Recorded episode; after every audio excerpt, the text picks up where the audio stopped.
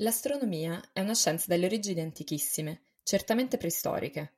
Se possiamo solo ipotizzare che sia scaturita dal fascino e dalla meraviglia provati nel vedere il cielo, uniti alla stessa curiosità per il mondo che ha dato vita a qualunque altra scienza, quello che sappiamo con certezza è che una delle sue prime applicazioni è stata l'agricoltura.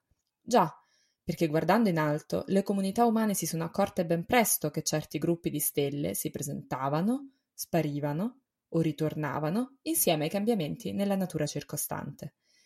E si sono accorte anche che arando, seminando e raccogliendo a seconda di queste fasi ripetute, si minimizzavano i rischi di raccolti falliti o scarsi, che potevano minacciare la sopravvivenza della comunità. Oggi, dopo millenni di osservazioni, secoli e secoli di trattati e la trasformazione della società che ci ha dato i centri urbani, non guardiamo più al cielo per sapere se quest'anno riusciremo a far crescere il nostro cibo anche perché al supermercato lo troviamo tutto l'anno. Certo, ancora riconosciamo le stagioni e ancora ripetiamo frasi fatte sui periodi dell'anno. I giorni della merla, la candelora, l'estate di San Martino. Altre cose non abbiamo bisogno di dirle, come che a fine luglio fa caldo, quantomeno da questa parte dell'equatore. Però c'è una cosa che diciamo quando fa caldo, ma tanto caldo in estate. Ci lamentiamo della canicola, cioè della cagnolina. Ma che c'entra una cagnolina con il caldo?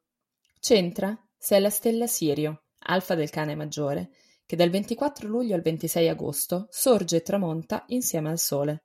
Io sono Costanza e oggi, insieme a Sergio, fiuteremo le tracce dei due segugi celesti, il cane maggiore e il cane minore, nel luglio accaldato di Astronomiti.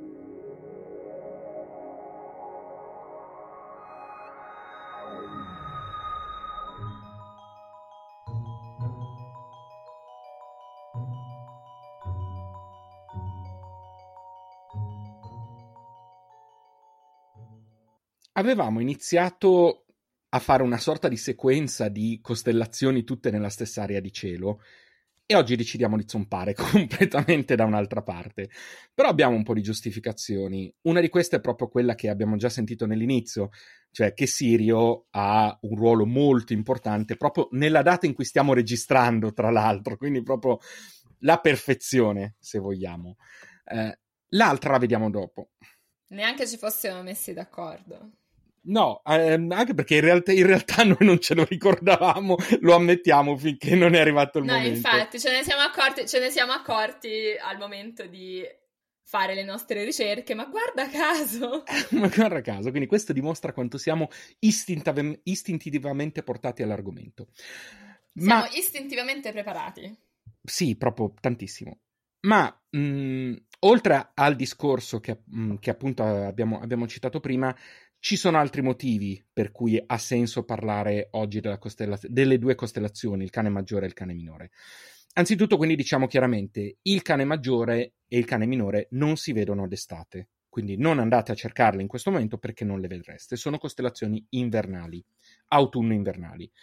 Uh, quando diciamo che uh, Sirio veniva vista già dagli antichi egizi e poi dai greci sorgere assieme al Sole, non stiamo contraddicendo questa cosa, perché proprio se sorge insieme al sole, di giorno non è visibile. Chiaramente Quindi... perché è oscurata dal fatto che noi, avendo il sole molto più vicino, eh, lo... Mm, insomma, abbiamo la luce sì, del diciamo, sole la, la, la luce del sole chiaramente di vedere Sirio e anche tutte le altre stelle.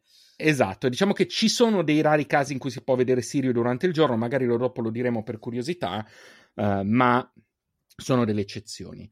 Ecco, eh, Sirio in realtà è appunto assieme all'intera costellazione del cane maggiore eh, stella invernale, costellazione invernale, che possiamo trovare abbastanza facilmente se non la vediamo, vedremo tra poco che è una delle stelle più luminose del cielo in assoluto.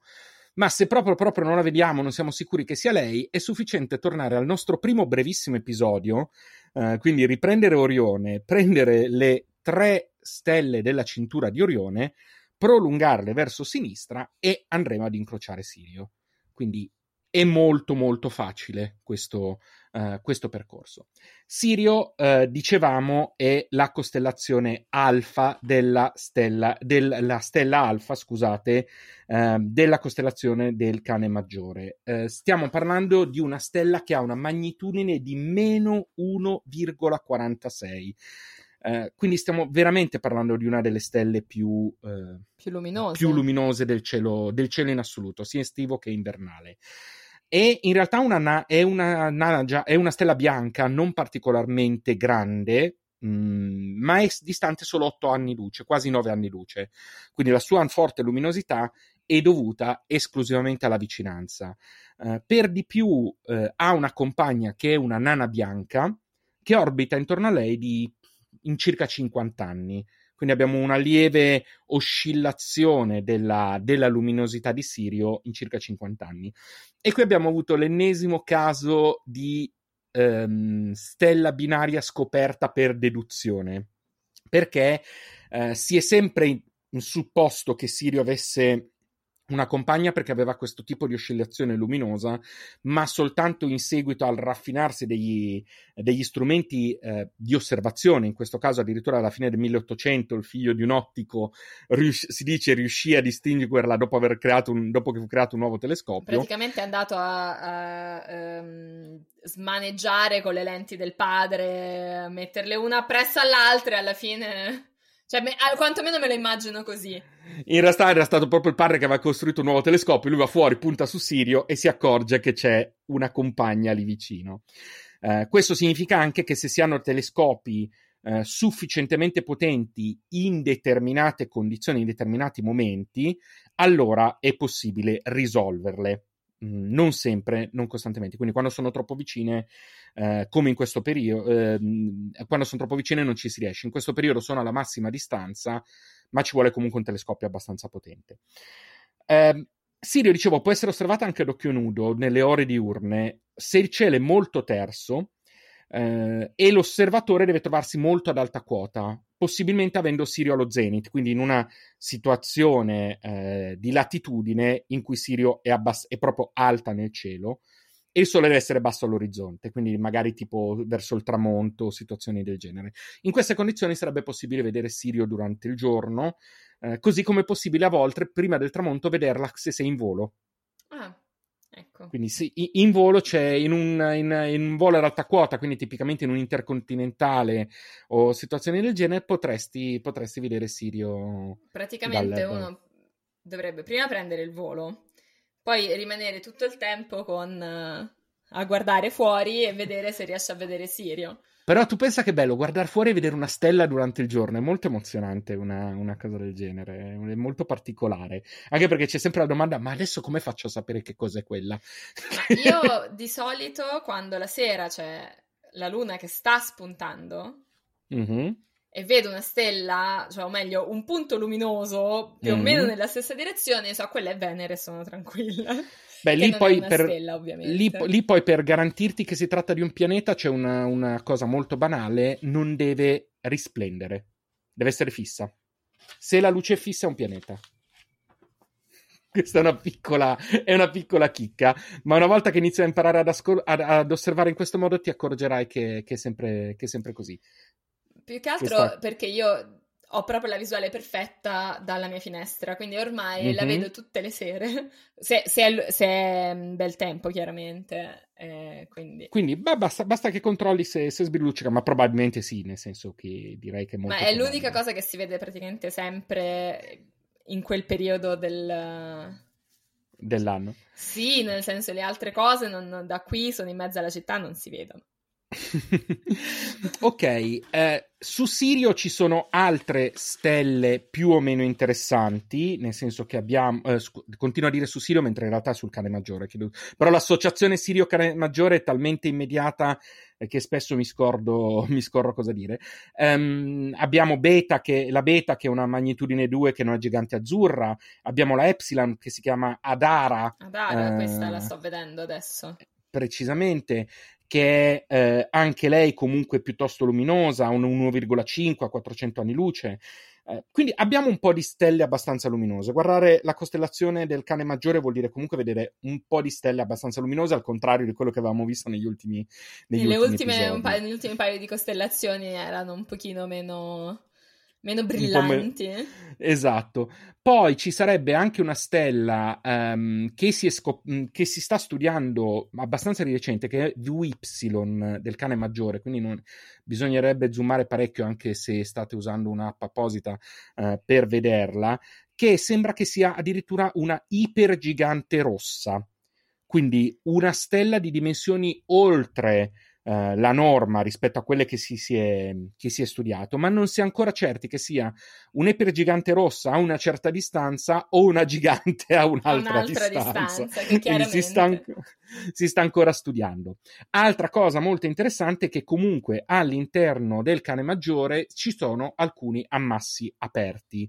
Uh, se ti ricordi, gli ammassi aperti sono quelli di stelle piuttosto giovani sì. che stanno sul piano della Via Lattea e che si stanno pian piano allontanando tra di loro eh, perché sono, sono, nate da poco.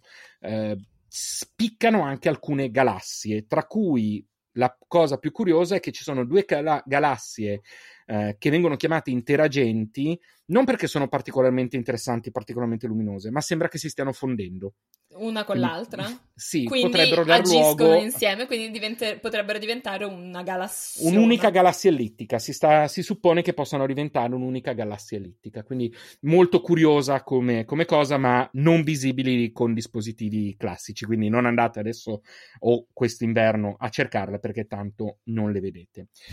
Nel cane minore, Invece abbiamo una stella quasi altrettanto luminosa, tant'è che se noi andiamo a vedere, la stella si chiama Procione. Procione. Questo l'ho, se... l'ho, l'ho già imparato. se andiamo a vedere eh, il cielo, vedrete che si forma un asterismo anche in questo caso tra Procione, Sirio e Betelgeuse in Orione, che formano un bellissimo triangolo regolare, un triangolo equilatero. Ed è eh, il molto... triangolo invernale. Il triangolo invernale, sì, sì, si chiama proprio Come triangolo il triangolo estivo era Vega, Altair e una del Cigno. non era Deneb, scusa. Deneb, sì, scusa, hai ragione. No, però come vedi anch'io me ne scorro perché se non ho sotto mano non, ric- non, mi ricorderò mai tutti i nomi delle stelle che vanno a formare le cose. Um, ok, mm, questo per dire, Procione è anche lei una stella molto luminosa, non quanto Sirio, stiamo parlando di una magnitudine 0,4, e anche lei è una bianca, una bianco-azzurra in sequenza principale, anche lei dista 11 anni luce, quindi è molto vicina, eh, così come, come Sirio, e anche lei ha una compagna che è una nana bianca. Quindi questo è, è, molto affascinante questa cosa che abbiamo due stelle, due stelle le alfa delle due costellazioni. Sì, non, non, del tutto, ma comunque che hanno molte, molte cose in comune. Quindi questa cosa mi, mi intriga molto. Devo dire che però poi, oltre a questo, non c'è molto da dire del cane minore, perché... Ma il cane minore praticamente non è quasi una costellazione, cioè è Procione e la sua amica. Allora, poi qui c'è sempre un pochino il gioco del eh, andare a capire eh, cosa fa parte di una costellazione e cosa non fa parte di una costellazione. Nel senso che noi abbiamo le stelle principali. Le stelle principali sono quelle che bene o male delimitiamo, la alfa, la beta, in alcune costellazioni addirittura abbiamo, come abbiamo visto in cane maggiore, la VY per andare lunghi. Ma non è sempre così, nel senso che in realtà poi le costellazioni diventano anche un'area di cielo. Quindi tendenzialmente si inizia a dire che alcune stelle fanno parte di quella costellazione anche se non sono visibili a occhio nudo, anche se sono molto piccole, eccetera. Ma io eccetera. stavo comunque... vedendo che comunque però sotto al, al, cane minore c'è una costellazione, non mi aspettavo. È l'unicorno. La costellazione dell'unicorno. Sì, è l'unicorno, ne parleremo. Arriveremo a parlare anche della costellazione dell'unicorno. Scusa, stavo facendo sì. spoiler. No, no, sì, tra il cane maggiore e il cane minore c'è la costellazione dell'unicorno. Ehm, quindi tornando a noi, il cane minore non ha tantissime stelle, ne ha due principali che sono la alfa eh, e la beta. Abbiamo una gamma che è abbastanza interessante da osservare e appunto la alfa è interessante per questo discorso di avere una, na- una nana gialla, eh, gialla bianca o quello che è, e, e una nana bianca che le ruota intorno quindi con le, stesse, con le stesse caratteristiche. Tra l'altro ha una, massa molto, ha una massa simile a quella solare, ma con un raggio molto più piccolo, quindi stiamo parlando di materiale molto, molto, molto compatto. Molto più denso. Come... Sì, sì, letteralmente denso. E, ehm, ma visto che ho detto che c'è un altro motivo per cui eh, ci troviamo a parlare del cane maggiore. E per una volta siamo sul pezzo, nel senso possiamo parlare di un qualcosa di cui stanno parlando un po' tutti, anche se poi chi ci ascolterà in futuro dirà ma di che state parlando, va benissimo. Parliamo di comete, perché tutti ormai stanno parlando della famosa cometa Neowise, eh, che è stata scoperta non chissà quanto tempo fa, ma il 17 marzo di quest'anno. Quindi Neowise è stata scoperta il 17 marzo 2020. Noi non sapevamo prima di allora che sarebbe passata una cometa così visibile nel cielo, eh, nel cielo estivo. E questo già è un evento, se ci pensiamo, perché abbiamo sempre sentito parlare di comete che sono ricorrenti, comete che prima o poi tornano. Passano ogni, che ne so, 120 anni, quindi devi stare, se non, se non, la vedi quella volta te la puoi scordare. Esatto, anche Neowise è così, soltanto che Neowise un, è una, un cometa di lungo periodo che vuol dire che torna tra 6800 anni. Eh, quindi... No, sto pensando ragione. perché io ancora non, non, cioè, non sono mai riuscita a vederla e probabilmente non la vedrò più. Io in questo momento sto litigando perché sono andato qualche giorno fa, come tu ben sai, fuori Milano a cercare di vederla e ha piovuto. Eh, ma è un po' lo stesso problema qui, o sono in città o viene nuvolo e cioè, insomma, ecco. uno ci prova, sono andato, però. sono andato ieri e ero ancora in città, quindi non è troppo, cielo troppo luminoso, ma c'erano tantissime zanzare in compenso. Quindi spero Anche loro a vedere di... la cometa. Non lo so. Eh, dopodiché, ehm, tra penso sabato, cioè domani, noi stiamo registrando di venerdì. Domani conto di provarci un'ultima volta e poi sarà probabilmente bella che andata, nel senso che la luminosità va diminuendo. Ma raccontiamo un po'. Tra l'altro, ho detto 17 marzo, ma ho sbagliato. 27 marzo, scusate. Eh, raccontiamo un po' come è nata la scoperta. Neowise in realtà, appunto, primo non si chiama così. No. Eh, il nome della cometa è C 2020 F3 che è la catalogazione. Perché è stata chiamata NeoWise? Perché è stata scoperta dal telescopio WISE, che sta per Wide Field Infrared Survey Explorer, eh, che è un telescopio che in realtà è in cielo dal 2019, è stato lanciato in cielo dal 2019. Se ti ricordi, noi abbiamo già notato come spesso vengono lanciati oggetti, eh, quindi anche quelli che esploravano eh, alla ricerca di pianeti, con una missione. Questa missione poi viene portata a termine e allora gli stessi oggetti vengono riciclati per altre missioni. Beh, almeno ogni tanto si riciclano le cose. Precisamente. Beh, anche perché il costo di una missione è altissimo, quindi tutto quello che viene dopo è grasso che cola. Chiaramente. Molto banalmente. Allora, mentre inizialmente lo scopo di WISE era un altro, quindi fotografare deep space, eccetera, ne, quando ha terminato la sua missione è stato ridirezionato all'osservazione dei cosiddetti NIO, gli NIO sono i Near Earth Objects, cioè alla ricerca degli oggetti vicini alla Terra. Quindi stiamo parlando di asteroidi, stiamo parlando di oggetti eh, che circolano. Questa ricerca ha fatto sì che il 27 marzo venisse scoperta la cometa eh, Neowise, famosa così.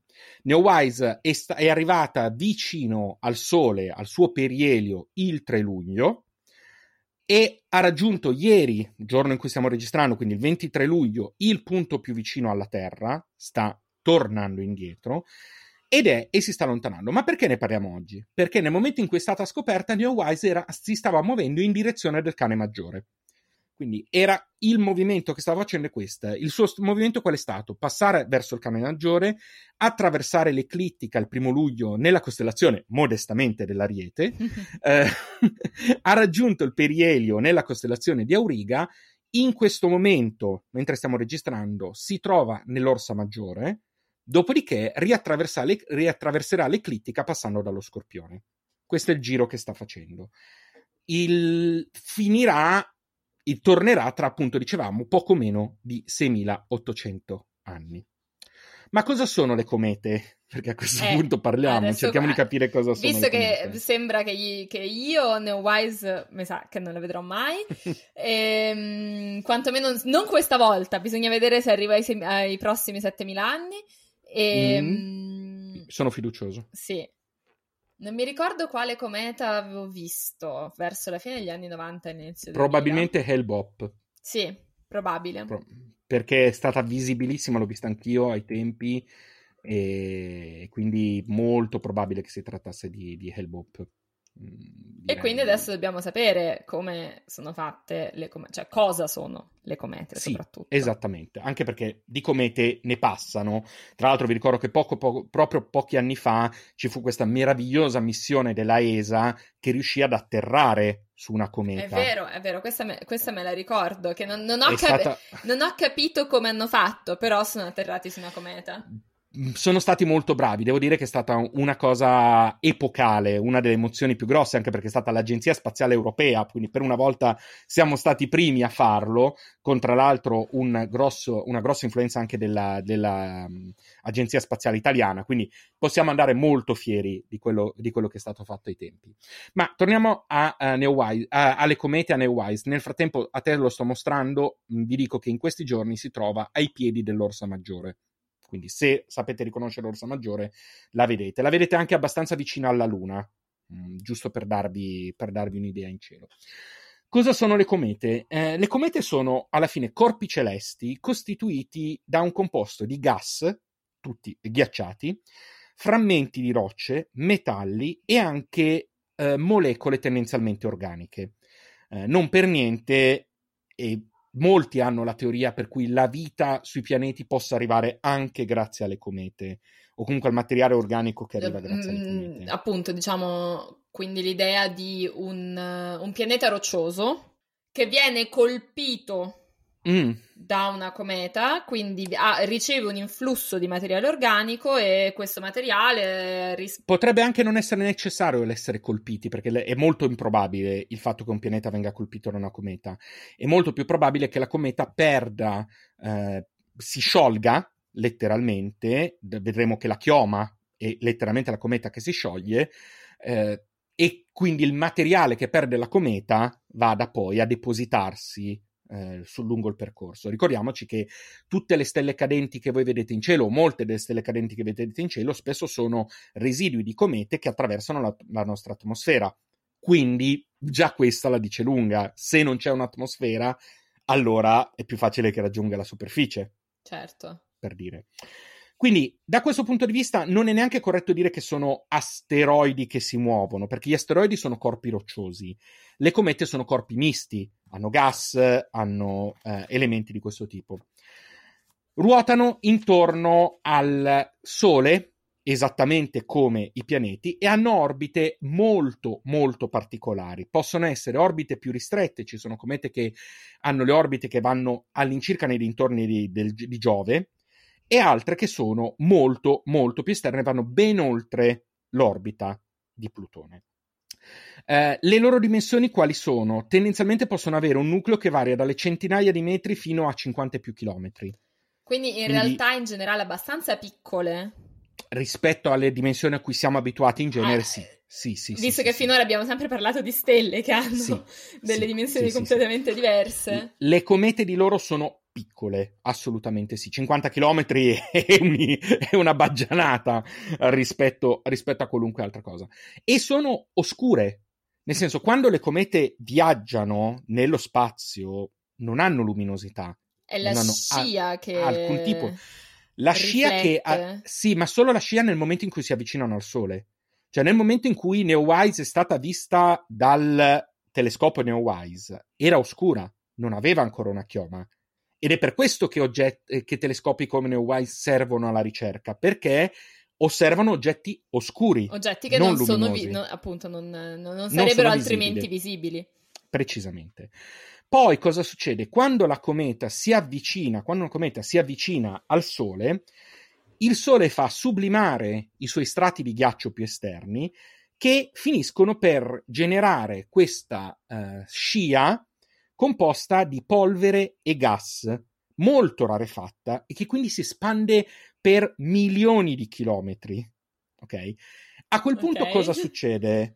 Che la, um, la luminosità si ottiene per due motivi. Uno, perché quel gas inizia a riflettere la luce del sole. E due, per ionizzazione. Cioè il vento solare di cui abbiamo parlato già la scorsa settimana, quindi si incastra tutto, fa ionizzare i gas della cometa, i gas che si sono sublimati, e quindi inizia ad avere una propria luminosità. Ed è per questo che la scia della cometa è sempre contro il Sole. Quindi, e questo è un po' in, mh, mm, poco intuitivo per nostra, il nostro immaginario, cioè la cometa mentre si, avv- si avvicina ha la chioma dietro di sé. Certo. E fin qui ci siamo. Ma quando si allontana dal Sole, ha la chioma davanti a sé. Eh, la coda. Eh, sì, la perché, chioma. Sì, la chioma e la coda sono davanti a sé. Perché il Sole è alle sue spalle. Certo. E il vento solare il spinge vento davanti. È come quando sei in macchina con i finestrini aperti. sì. Eh, sì. Eh, forse tu non, non, non, non hai particolari no. ricordi, ma se sei in macchina con i finestrini aperti, nonostante mm-hmm. teori- cioè, ti vengono i capelli davanti alla faccia. Ok, va bene, mi, mi, fido, mi fido ciecamente da questo punto di vista. Ma eh, appunto la, questo tipo di, eh, di, effetto è quello che noi vediamo. Eh, ed è, ehm, può addirittura generare degli outburst, cioè delle esplosioni a seconda, perché man mano che si eh, diffonde, questo viene a uh, separarsi. Può anche succedere che i gas e le polveri che sono presenti nel, nel corpo della cometa generino due code separate perché hanno un peso diverso, perché hanno una diffusione diversa, eccetera, quindi la forza di gravità. Con, con i codini. Puoi, quindi puoi avere una coda con due code, con due code poi anche grazie alla prospettiva può, può, sembrare di avere due code, o addirittura che abbiano una coda da una parte e una coda dall'altra. Bello! Non credo di aver mai sem- visto neanche una un'illustrazione di questa cosa qui, però... Però, però... però, è possibile, assolutamente. Considera che la chioma può arrivare a superare le dimensioni del Sole, o in alcuni casi ce ne sono state alcune che hanno superato, hanno avuto un'estensione di oltre un'unità astronomica, cioè la distanza tra noi e il Sole. Che meraviglioso. Un codino. Eh, eh? Un, codino. un, codino. piccolino. Poi, essendo molto rarefatte, in realtà tu vedi le stelle attraverso. Chiaramente, cioè, ci vedi attraverso. Io lo... Adesso, sì. io, io, ho visto tutte le foto di Neowise belle che sono uscite. Neowise mm-hmm. sopra Stonehenge, Neowise sopra Meravigliose. Meravigliose. Infatti sopra... sto, rosicando, sto rosicando come pochi. Ma no, tanto io eh, non, non, non, ero a Selinunte, quindi quello, quello di, eh, quella foto di, di Neowise sopra il tempio mi ha... Cioè, Bella. tanto quella cosa non l'ho, non, l'ho, non l'ho, potuta sperimentare e quindi eh, pazienza, cioè, vederla qua sopra i palazzi di Hamburgo non è la stessa cosa. No, però già vederla non sarebbe male. Sì. Eh, allora, abbiamo detto che le comete possono avere più periodi. Ci sono le comete di corto periodo. Corto periodo significa non più di 200 anni. Il corto periodo eh, sono tipo la cometa di Halley, che mh, era comunque mi sembra sui 76 anni, una cosa del genere, si ritiene che appunto abbiano un afelio, cioè il punto il più, più, lontano, più lontano dal, da Giove, dal sole. Into, eh, dal Sole intorno all'orbita di Giove. Poi ci sono quelle di lungo periodo. Le comete di lungo periodo sono quelle come, come Neowise. appunto la Neowise. Eh, e qui il sospetto è che addirittura abbiano, ehm, provengano dalla fascia di Kuiper, eh, che è una fascia che si trova ehm, nella posizione, eh, adesso aspetta che, che vada a dirtelo preci- con precisione, oltre, oltre Nettuno. Quindi ok, quindi abbastanza oltre... in là, nel esatto. sistema solare.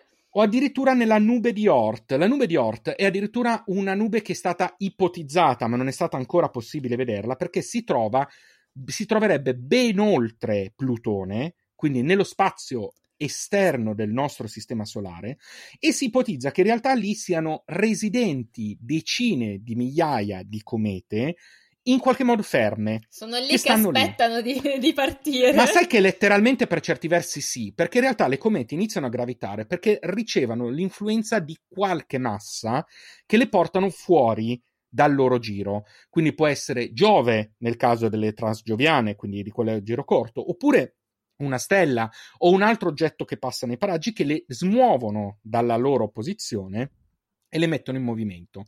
Anche perché le comete si squagliano, l'abbiamo appena eh, detto, infatti... quindi prima o, poi, prima o poi finiscono di esistere. Quindi se fosse un numero limitato, non ne vedremmo più sostanzialmente, mentre in realtà è molto probabile che non sia così. Eh, addirittura si era ipotizzato qualcosa come una, una stella eh, compagna del Sole a noi invisibile, che molti avevano chiamato Nemesi, se Nemesi, che... Nemesi, ovviamente. Qualcuno aveva ipotizzato l'esistenza di un pianeta X oltre Plutone che f- influenzasse che proprio perché questo, che desse questa spinta alle comete. Spinta gravitazionale per l'inizio uh, di, una, di una cometa. Ci sono anche comete che sono addirittura andate perdute perché se ne è persa traccia e qualcuna che è stata ritrovata perché magari si era persa l'osservazione, ma nel frattempo, in osservazioni parecchio tempo dopo, le caratteristiche di una certa cometa hanno fatto dire: Ah, ma lei allora è quella allora, lì. Forse è que- eh. lei allora è quella lì. Uh, quindi le comete sono veramente gli oggetti, seco- tra gli oggetti secondo me più affascinanti del cielo, un po' perché cambiano l'immutabilità. Noi parliamo sempre dell'immutabilità del cielo, cam- parliamo sempre del fatto che quello che vediamo in cielo per noi non cambia, cambierà negli anni. Ma poi capita un, un evento come questo, in cui un oggetto passa e non tornerà più per il nostro arco vitale, oppure una supernova, che è un evento ancora più raro, no?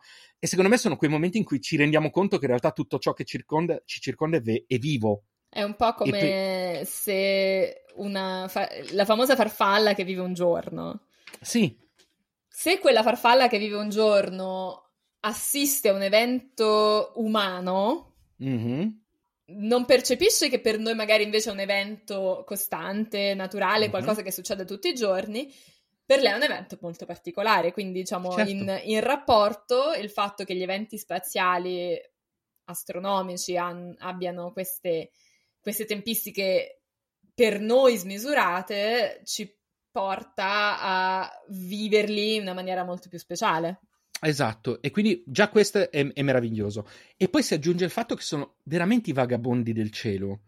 Sì, no, le comete proprio eh, non hanno, non hanno meta, non hanno... Cioè, in teoria sì, cioè, hanno la loro orbita, ma la loro orbita è talmente influenzata da altri oggetti, può cambiare nel corso della loro vita, eh, può essere ritoccata, possono andare incontro a, a incidenti di percorso che sono veramente gli elementi più vivi che possiamo immaginare nel nostro cielo in questo momento. A parte per... eventuali altre forme di vita. Sì, questo sì, però quello è, diciamo che in questo momento que- la di mia, quelle la probabilità... ci manca un po', ci manca un po' vederle. Sì, e non sono sicuro che nel nostro arco di vita o prima che torni Neowise succeda, però è il 2020, tutto può succedere.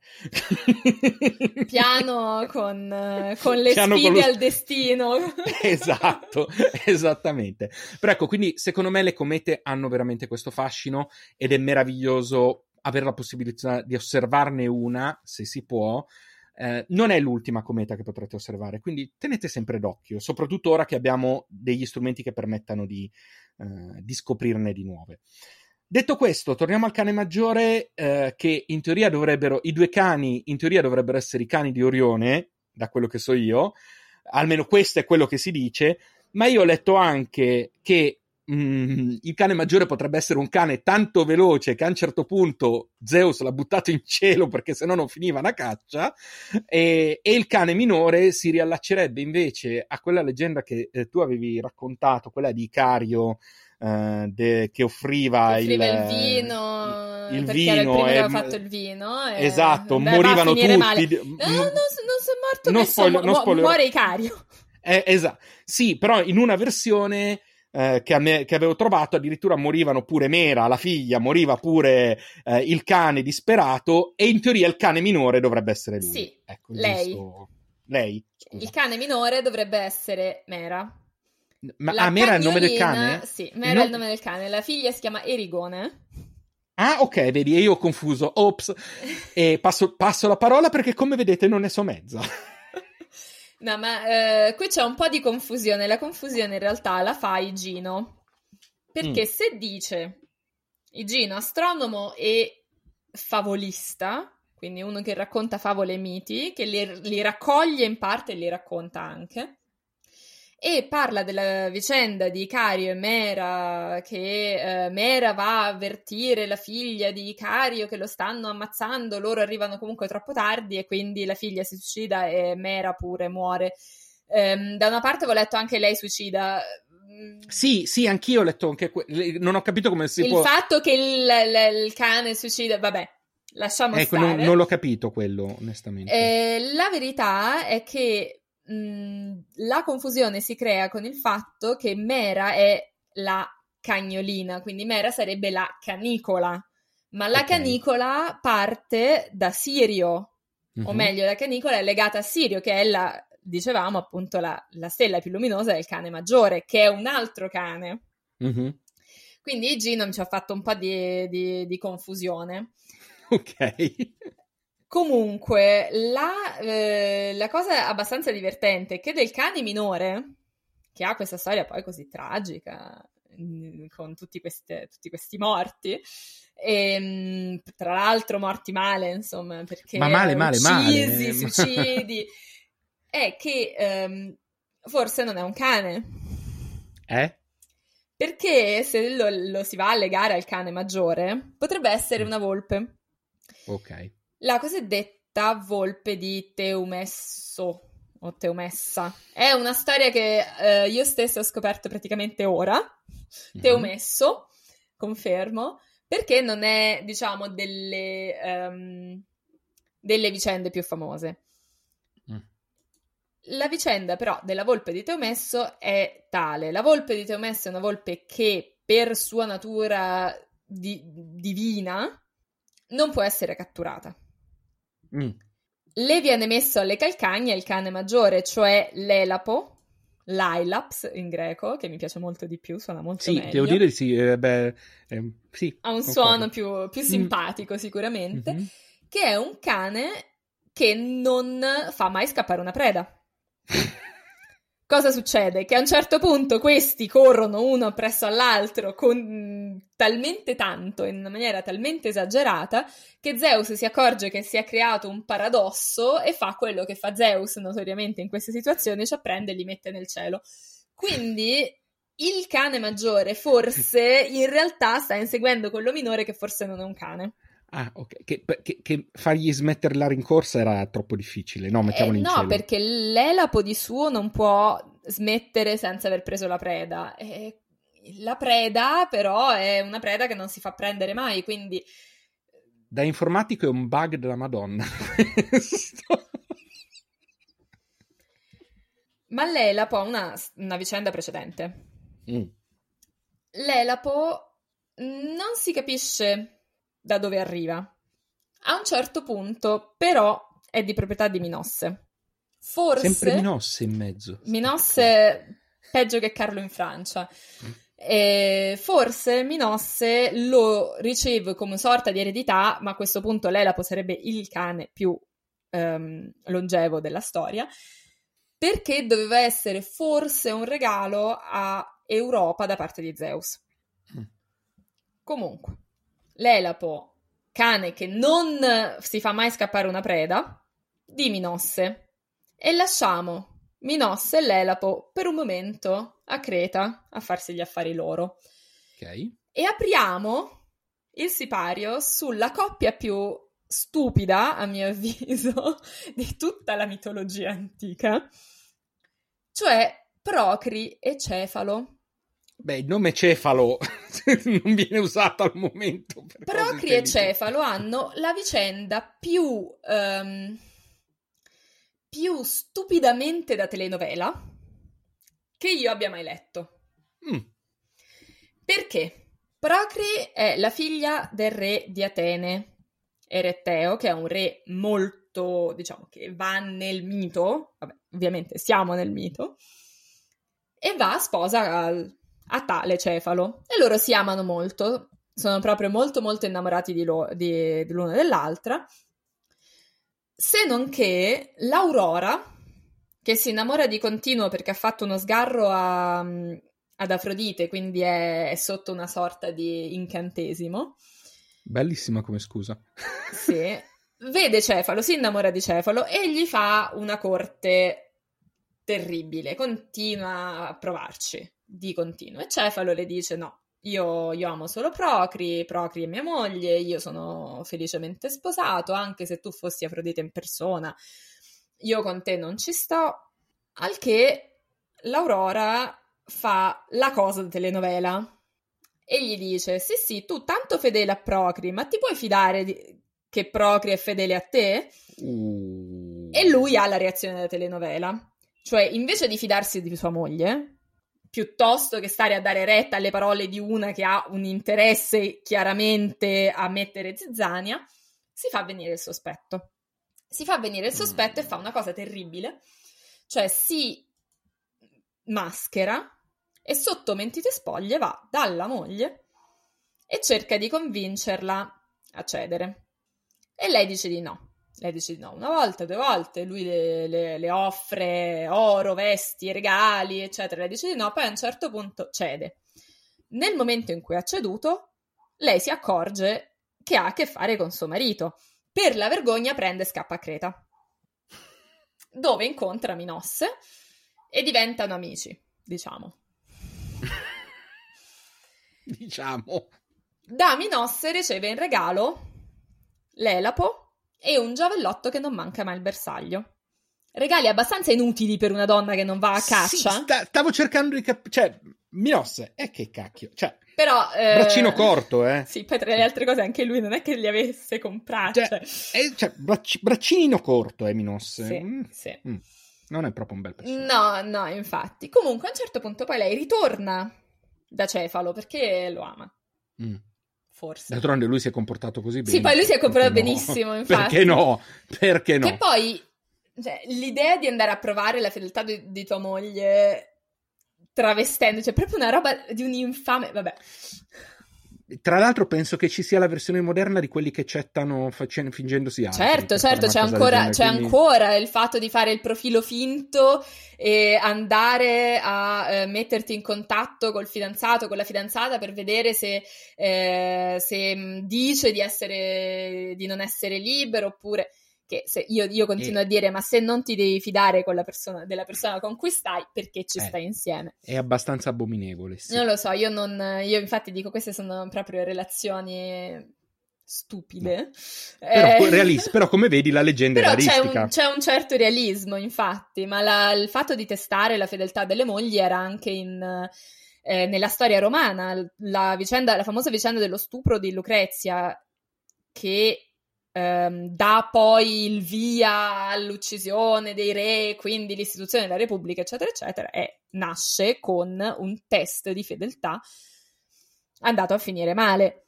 Che è secondo me anche, peraltro, la ragione per cui Procri cede a un certo punto. Nel rischio che questo mh, sconosciuto magari le usi violenza, lei a un certo punto cede e poi è il marito. Vabbè, quindi, no, ma, ma, sì, ma anche lei comunque un fenomeno eh, da, da, sì, dal sì, suo sì, punto di vista.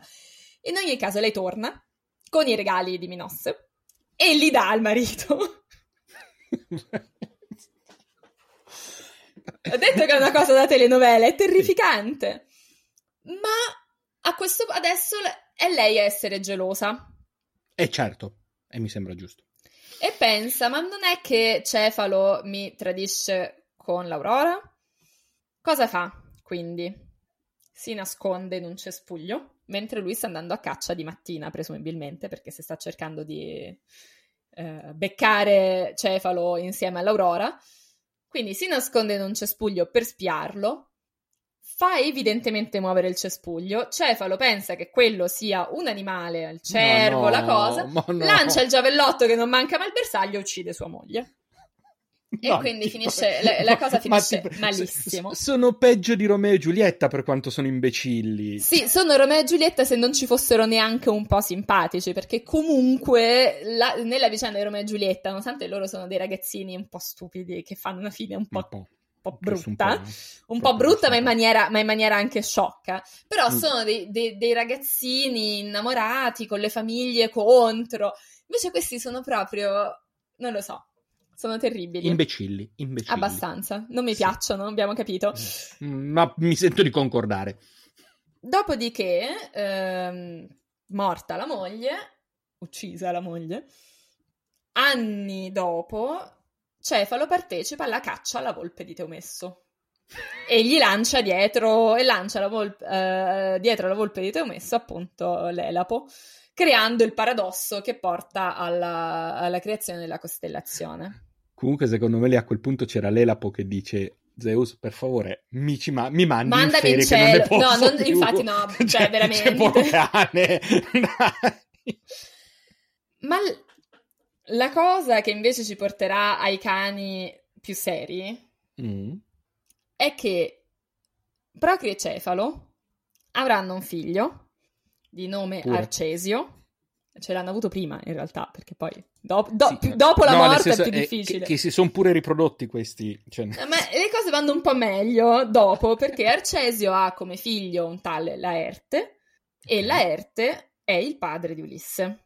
Ah, ok, E quindi sì, adesso sì. cominciamo e dobbiamo aprire i rubinetti, perché parlerò della No. storia più triste di tutte le storie tristi di cani. Lo, lo so dove stai andando a parare, sei crudele, sappilo. Cioè, io te lo E dico a non prescindere. posso, non posso esimermi. Penso che questo sia l'ultimo episodio di Astronomiti perché odierò Costanza dopo questa cosa, sappiatelo. Io sto, mi, mi sto facendo in realtà un po' di violenza per parlarne, ma non possiamo parlare di cani nella mitologia senza nominare il primo e incredibile esempio di fedeltà canina.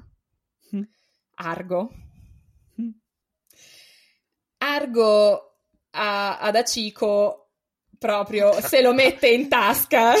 A Cico, a- a- a Cico era, era assolutamente un randagio che se ne andava in giro come In gli pareva. confronto. schifo.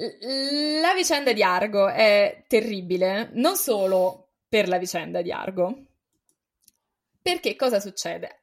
Immaginatevi questo cucciolo che, ha- che è tanto affezionato al suo padrone ed è tanto un bravo cane perché Ulisse eh, lo ha addestrato bene, quindi lui è molto obbediente. E quindi, quando Ulisse parte, Ulisse gli dice: Stai là. E lui sta, lui sta là, e, e- e lui sta là per vent'anni. E Mm. all'inizio, e all'inizio i servi di Ulisse vanno, lo, lo puliscono, gli danno da mangiare. Poi a un certo punto, a causa di- dei- del sospetto, poi fondamentalmente che Ulisse sia morto, perché ricordiamo, Ulisse resta lontano senza dare notizie di sé per vent'anni. Quindi tutti pensano che Ulisse sia morto, praticamente tranne Telemaco e Penelope, ma anche loro, secondo me, hanno i loro dubbi. Cosa succede? Cambia un po' anche il clima, quindi anche la servitù smette di essere così fedele a Ulisse e quindi smette di interessarsi del cane. Argo resta lì, sempre più o meno con meno cibo, mai più pulito. Lui non si muove, quindi lui fa anche i suoi bisogni esattamente lì dove rimane, quindi lui è nella peggiore delle condizioni. Io sapevo che era brutta, ma co- È è peggio. ancora peggio di quanto io la sapessi. E no, è ancora peggio perché poi noi sappiamo che Argo riesce a rivedere Ulisse dopo vent'anni, ma Ulisse in quel momento non può andare da Argo. Ulisse riconosce Argo, piange di nascosto, si, eh, Omero dice proprio che si, si- si toglie una lacrima di nascosto, ma in quel momento Ulisse è mascherato e non può rivelare la sua identità. Quindi non può andare da Argo e dirgli bravo cane, mi hai Good boy." aspettato. Quindi Argo alza le orecchie, riconosce il padrone, è così contento che il cuore non gli regge e, e muore così. Ed è la, la- la storia, cioè no- non c'è una Didone abbandonata, un... No, no. Ma neanche Io- a momenti, neanche a Stianatte neonato che viene buttato dalla rupe. No, Argo. No, no, no, no. Argo è Anche la per- storia più triste di tutta la vicenda della guerra di Troia. Non- E- la morte di e poi- Ettore in confronto proprio. Ma chi se ne frega di Hector? Esatto. Cioè, Argo. Ma anche perché non gli costava nulla portarsi il cane con sé. Ma guarda, non so se fosse stato possibile. Sì, perché c'era spazio, Ma- sono sicuro. Ma guarda che quando sono partiti, questa è una cosa, quando sono partiti, questa è un po' come la... Ti dirò una cosa terribile, questo è proprio come la guerra in Iraq.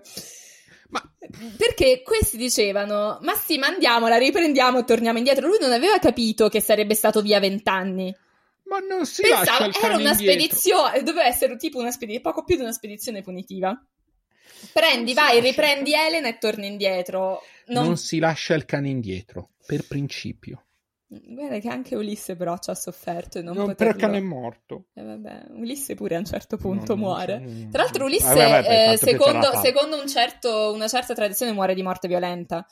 e quindi insomma, cioè nonostante mm. tutte quelle che ha passato, d'altronde ehm, oltre a averle passate lui ha fatto morire un sacco dei suoi, dei suoi soldati, quindi ha, un po' le sue colpe anche lui. Un pochino, e ha fatto morire Argo. E ha fatto morire Argo, eh, non l'ha fatto morire. Però l'ha, l'ha lasciato fatto morire, so- l'ha fatto morire da solo. L'ha fatto morire da solo. Questo sì.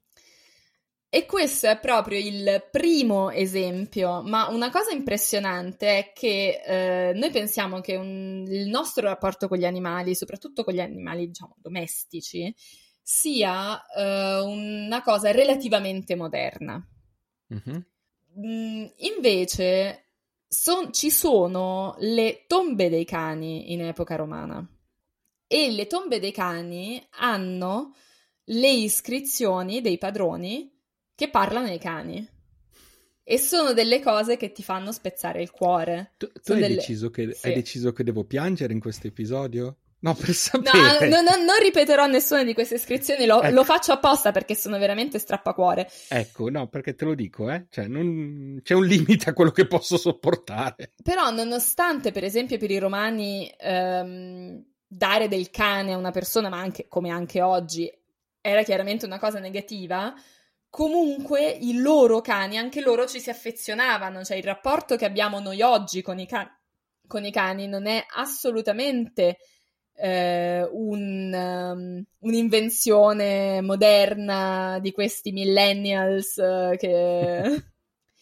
Anche nell'antichità si aveva questo rapporto con i propri cani e ci sono appunto, ne abbiamo le, le prove come abbiamo la prova che tutte queste storie, anche più moderne, quella di Acico, quella di, dei vari cani che fanno queste traversate di continenti per andare a ritrovare le famiglie, erano conosciute, altrimenti Omero non avrebbe avuto nessun motivo di raccontare di Argo.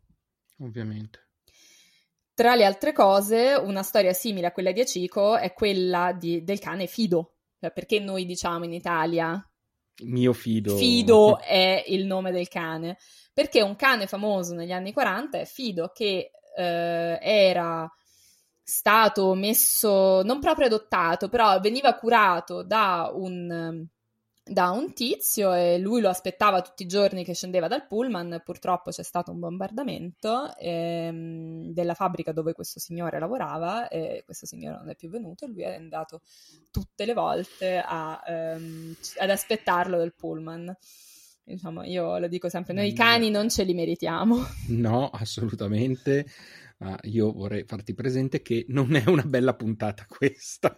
No, però eh, in realtà io cer- non volevo essere triste.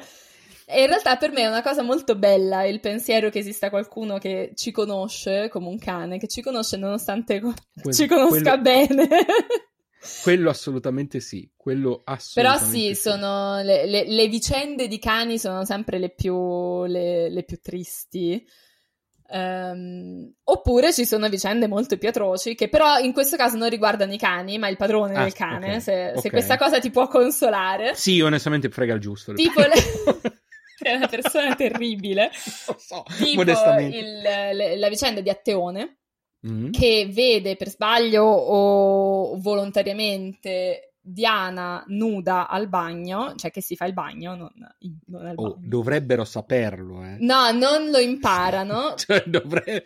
Lo so io, lo so io che non ci vivo. Cosa succede? Lei si accorge e gli fa una... gli, gli dà la punizione più esemplare, cioè lo trasforma in cervo e lui viene sbranato dai suoi cani da caccia. E viene cacciato dai suoi compagni. E i suoi compagni, nella versione di Ovidio, che è uno che, le, che il momento tragico te lo sa tirare ben fuori, e ci sono i compagni che si chiedono: Ma dov'è Atteone? Si sta perdendo questa bella preda? Che è lui. questo è degno di un film, di, un, di, un, di, di, quei telefilm. Si potrebbe, si potrebbe immaginare un, una cosa, però è molto sanguinosa. Sì, sì, molto tipo i confini della realtà, sai quelle, quelle trame?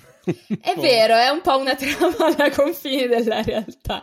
D'altronde la fantascienza non si è inventata niente che non si fosse già nella Ass- mitologia. Assolutamente, assolutamente. Però vedi che questa cosa mi ha traumatizzato. Sì, eh?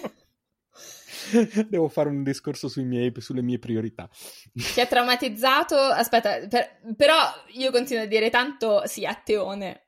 No, ho detto di meno, mi ha traumatizzato eh, no, no, è vero, ti traumatizza di meno. Sì, c'è proprio. Infatti devo dire, devo fare un discorso sulle mie priorità. Cioè, che uno dice... Che va... Cioè, l'essere umano che viene sbranato è invece eh, quello che ci... Quello che ci, ci, ci fa star male è il povero Argo che ci sì. fa stare malissimo. Ma, ma, assolutamente, ma non c'è confronto proprio.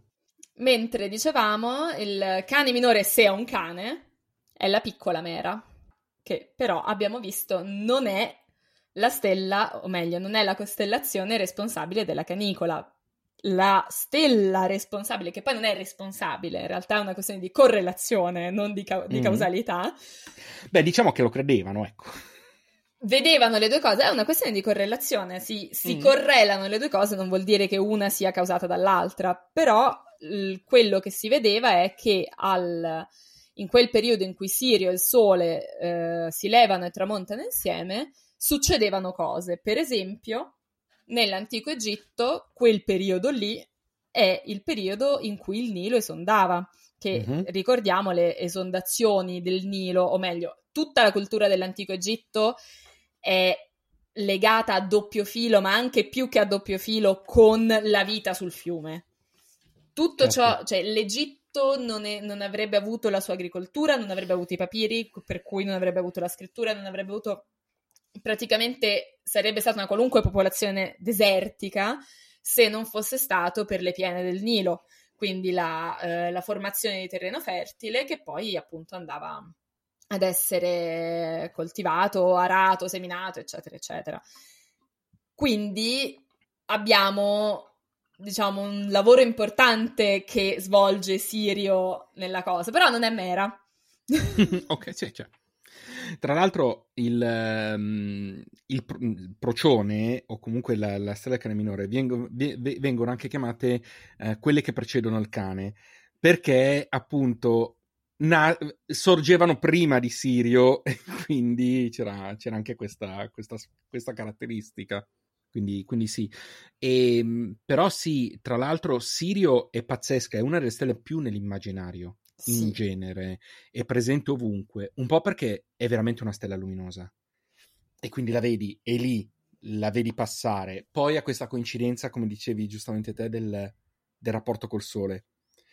Eh, tra l'altro, in alcuni casi ehm, viene associata ad altri eventi a un nome, addirittura anche, anche i complottisti, quelli che magari pensano che le, le, le piramidi, eh, sono, le piramidi state siano state fatte dagli alieni. dagli alieni, tirano in ballo Sirio per qualche motivo. Ah, questo, io lo ripeto perché questa cosa l'ho già detta. Eh, l'unica ragione per cui i complottisti credono che le piramidi possano, debbano essere state fatte dagli alieni perché, si, perché si allineano con le stelle, eccetera, eccetera, è perché i complottisti tendenzialmente non si rendono conto che una volta le stelle le vedevamo meglio e siccome erano così necessarie perché devi sapere che stelle, in che periodo dell'anno sei e non hai il, la app sul telefono, devi vedere le stelle continuamente quindi le conosci meglio molto meglio di quanto noi oggi ci possiamo immaginare, anche, anche, magari se astrofili stiamo parlando. Cioè... Infa- ma poi c'è anche un altro aspetto. Poi le, ve- le so... vedi meglio, le vedevi meglio. Sì, sì, sì. Ma poi c'è anche un altro aspetto che è quello del non concepire, perché non conosci tutto, non sai come le, le varie soluzioni tecniche che si possono avere per ottenere qualcosa. Quindi anche il semplice concetto del ah, ma come hanno fatto a costruire le piramidi? A parte che avevano schiavi che come se come, se, come Allora, se, se, io so che gli egittologi, se li chiami schiavi, si arrabbiano, erano operai. Magari operai. si spaccavano la schiena, però erano eh, operai pagati. Ok, ok, operai pagati. Avevano operai, però avevano una manodopera. Avevano anche un sacco di schiavi per altri motivi, eh. Eh. non è che non ce li avessero, ma, però vabbè, quelli ma, che hanno man... costruito le piramidi erano operai. Ok, manodopera però manodopera comunque, comunque ne quantità, manodopera, ecco. esatto. E quindi mettici la manodopera, mettici soluzioni tecniche che magari tu non conosci. Esatto. Ma loro sì. Stiamo ecco. parlando di una cultura dove, eh, cioè, la cui scrittura comunque a noi non è, arri- non è arrivata tanta. Infatti. Quindi magari il manuale di come si taglia il blocco, come estrae il blocco, magari non era scritto, magari lo dicevano, lo diceva il capomastro all'operaio giovane, l'operaio giovane lo imparava, lo diceva a sua volta a quello che arrivava dopo di lui e non c'era mh, bisogno di avere il manuale di ingegneria per fare le piramidi. No, ma infatti, ma poi aggiungi, cioè, poi lì c'è proprio un, una caratteristica di chi non ammette di non sapere o di chi sa poco è convinto. È convinto che tutto si, alla, si limiti alla propria esperienza, alle proprie conoscenze e quindi tutte le deduzioni partono con un problema, una fallacia originale. E cioè che la mia esperienza finale... sia universale. Esatto, e quindi il risultato è che siccome io non ho immediatezza di questa cosa, non so come io la farei, allora ci deve essere un intervento esterno superiore perché se, se io non Io capace, non riesco a capire, questo lo, lo, si può applicare a un sacco di cose, io esatto. non riesco a capire come funziona questa cosa, quindi questa cosa non può funzionare come mi dicono. Preci- precisamente, precisamente. Oppure io ho un'esperienza ridotta, quindi una conoscenza limitata della fisica. Ci sono una marea di, ehm, di persone da DeGrasse Tyson, eh, ma anche al Neil, uh, Bill Nye, e dicendo che dimostrano eh, regolarmente la scienza sì. e la complessità della scienza. E spesso e volentieri, anch'io prima ho parlato di una cosa controintuitiva, cioè la, la chioma, la chioma che direziona rispetto, rispetto, a quello che uno si immaginerebbe quando la chioma si allontana dal Sole. Perché molta scienza è controintuitiva, ma non per altro, perché semplicemente noi non ne sappiamo abbastanza. Questo implica che qualunque deduzione che noi facciamo sia fallace se non approfondiamo il discorso e, non, e l'approfondire il discorso non significa cercare su Google la pagina complottista, ma cercare su libri di testo accademici. Sì, d'altronde però l'accesso eh, del libro di testo accademico ovviamente è diverso da quello che ha certo. la pagina complottista.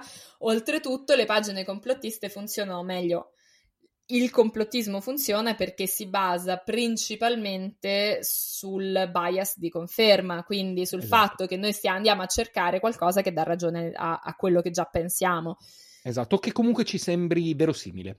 Sì, e, ci, comunque... e, se una cosa ci sembra, ci sembra, verosimile perché risponde alle nostre esperienze, quindi esatto. se, se, io dico, um, io ho già l'idea di come, cioè che queste piramidi non le può aver fatte l'uomo perché sono troppo grandi, non, io, no, io, non le esatto. saprei costruire, cioè a me mi sembra strano. Allora vado a cercare, ma le piramidi le ha fatte l'uomo. Non vado tanto a credere, sì sì, le ha fatte l'uomo perché di qua, di là, no. Vado a credere al primo che mi dice no, mm, non, può aver far, non può averle fatte l'uomo perché è troppo difficile, che è la cosa che io già pensavo all'inizio che è anche la ragione apri... per cui è così difficile far cambiare idea alle persone. Ma tra l'altro, se ci pensi, si applica a qualunque anche cosa, anche, anche, a tutti i discorsi che facciamo noi, strettamente legati alle dimensioni della Via Lattea, vi dicendo, io ci ho tenuto tanto nello scorso episodio a spiegare perché la Via Lattea fa, sappiamo che è fatta in un certo modo. Io da ragazzino, da adolescente, ho avuto fior di discussioni con mio padre, che brav'uomo quanto vuoi, ma su alcune cose non, non aveva tantissima cultura e, si, e, gli sembrava assurdo qualunque cosa che gli dicevo e quindi io sbagliavo perché era assurdo. Quindi è importante questo, questo, questo aspetto. Tra l'altro, tornando comunque a Sirio, mi colpisce come stel- le costellazioni del cane maggiore, le stelle del cane maggiore o comunque la costellazione sia spesso stata riconosciuta come cane. Un po' in tutte le culture. Tranne nei cavalieri dello zodiaco che Sirio è il cavaliere del dragone. Eh, beh, quello è un altro discorso. Eh, eh, no, ma scusa, tu pensi tutta la vita, cioè tutta la vita, io figlia degli anni Ottanta che penso, no, perché eh, Sirio, che poi insomma era, era un cavaliere abbastanza, abbastanza, bello, nel senso come coraggioso, poi aveva questo problema che, rimaneva, che veniva accecato, ti, con tutta questa epica dietro, con questo nome estremamente epico, Sirio del dragone, e poi è il cane. È il cane maggiore è il cane. È il cane. E, Mm, tra l'altro stavo leggendo che ad esempio anche i, Ciro- i Cherokee eh, consideravano Sirio e Antares come due cani da guardia di un, perco- a guardia vedi, di un percorso. Vedi? Ma io vedo eh... che, che eh, molte delle delle informazioni astronomiche che abbiamo anche da altre culture, che purtroppo qua ne parliamo sempre poco, anche perché... Perché io non ne so nulla. No, io, io non mi azzardo ad andare troppo oltre i confini eh, del greco-romano, proprio perché non, non, è il mio ambito e non, non mi sento, insomma, abbastanza sicura. Ah, altra, altra lezione, si parla di ciò che si sa o che comunque si è in grado di approfondire. esatto. Cioè, non mi metto a giudicare quale fosse il, il contesto culturale dietro al, all'astronomia degli indiani Cherokee. No, però è affascinante sapere questa, questa cosa. E, cioè, mentre, sai, anche tu più di una volta mi hai detto, ah, però questa costellazione, come hanno fatto a vederci questa cosa, piuttosto... Invece, alcune e nel cane maggiore. Una, se... una costante, una sì. forma che, che, viene riconosciuta. E se andate a guardare su un, su un astrolabio, in cielo quest'inverno, eh, su Stellarium, dove vi capi su un'app sul vostro cellulare, andate a vedere la costellazione del cane maggiore. Sul cane minore dovete metterci tanta fantasia, ma sul cane maggiore. No, sul cane minore, sì, cioè il cane, il cane minore, eh, se lo guardo. Stelle, esatto, due stelle e mezza, diciamo. Due stelle e mezza, poi dice, vabbè, è una cosa, è un cacciuniello. Eh. Però sul cane maggiore. Il cane maggiore cane sembra maggiore, un cane. Sì. Cioè, il cane maggiore questo lo dico anch'io. Eh, ha proprio il muso, ha, proprio, quindi, il muso, la coda, eh, le zampe, proprio tutto. Sì, sì, sì, quindi è, è molto evidente. Senti, dopo questo excursus, noi poi a noi piace molto parlare anche un po' di scienze, di cultura slegate dal, da quello di cui stiamo Ma più che altro siamo tolti un paio di sassolini nella scarpa. giusto, giusto, uno o due. Ehm, che dici? Salutiamo, eh, ringraziando sempre chi ci ascolta, che stanno aumentando, ci vengono a fare c'è, complimenti. C'è sempre una, un trend positivo. E... Però io ho una lamentela da fare. Noi abbiamo 11 valutazioni su Apple Podcast. E, al, e a Sergio piacciono un... le cifre tonde, per cortesia Brava. portiamole a 20. Eh, esatto, cioè per 11 è il numero primo, quello che volete ma è 11, è brutto 11, è, brutto 11, dillo, cioè è brutto 11 come numero, dai, su. È un numero bottino. un po' insulso. Ecco, cioè, se, volete, se non volete arrivare già subito a 20, almeno 15, che già è un multiplo di 5, sono, madonna come sono informatico in questo momento. Eh, 15 è un multiplo di 5, lo sapevo dire pure io, Sergio. No, eh, ma nel senso che è proprio, è proprio, contorta come cosa, cioè, però me ne rendo conto, però è più bello, cioè 15 è l'unico numero... Almeno se, se num- questa, questa rotondità nel numero. No, è che gli unici numeri dispari che mi piacciono sono i multipli di 5. Su questo siamo andiamo d'accordo, perché io ero un po'... Allora, io non sono famosa per essere sempre andata bene in matematica mm. e la cosa... non sono una matematica, non sono una fisica. Vabbè, hai preso un altro percorso. Infatti, ci sono dei motivi.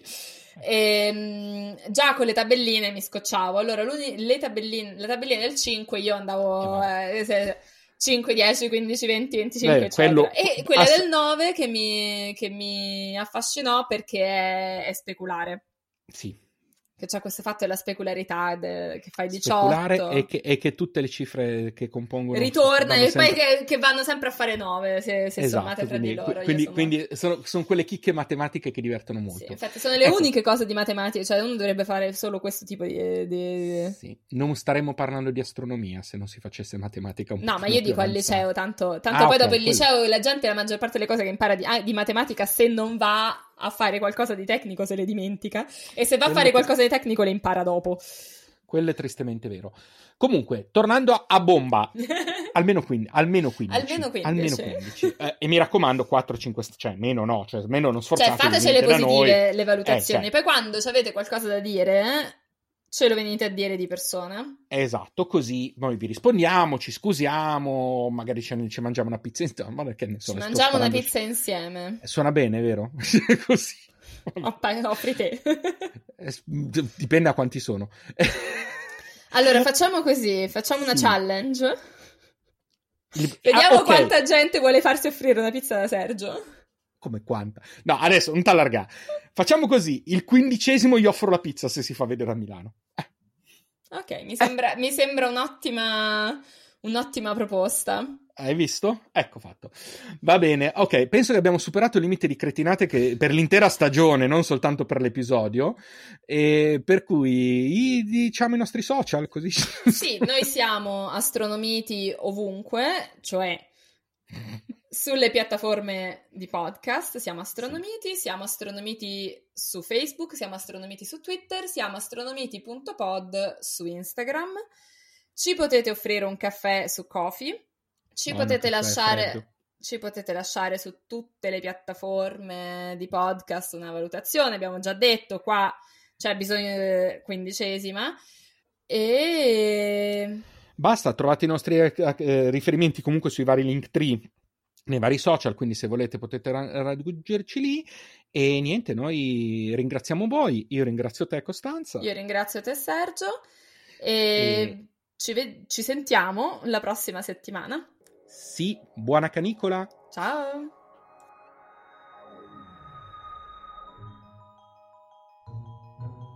Astronomiti è un podcast di Costanza Torrebruno e Sergio Ferragina con musiche di Gabriele Lardi.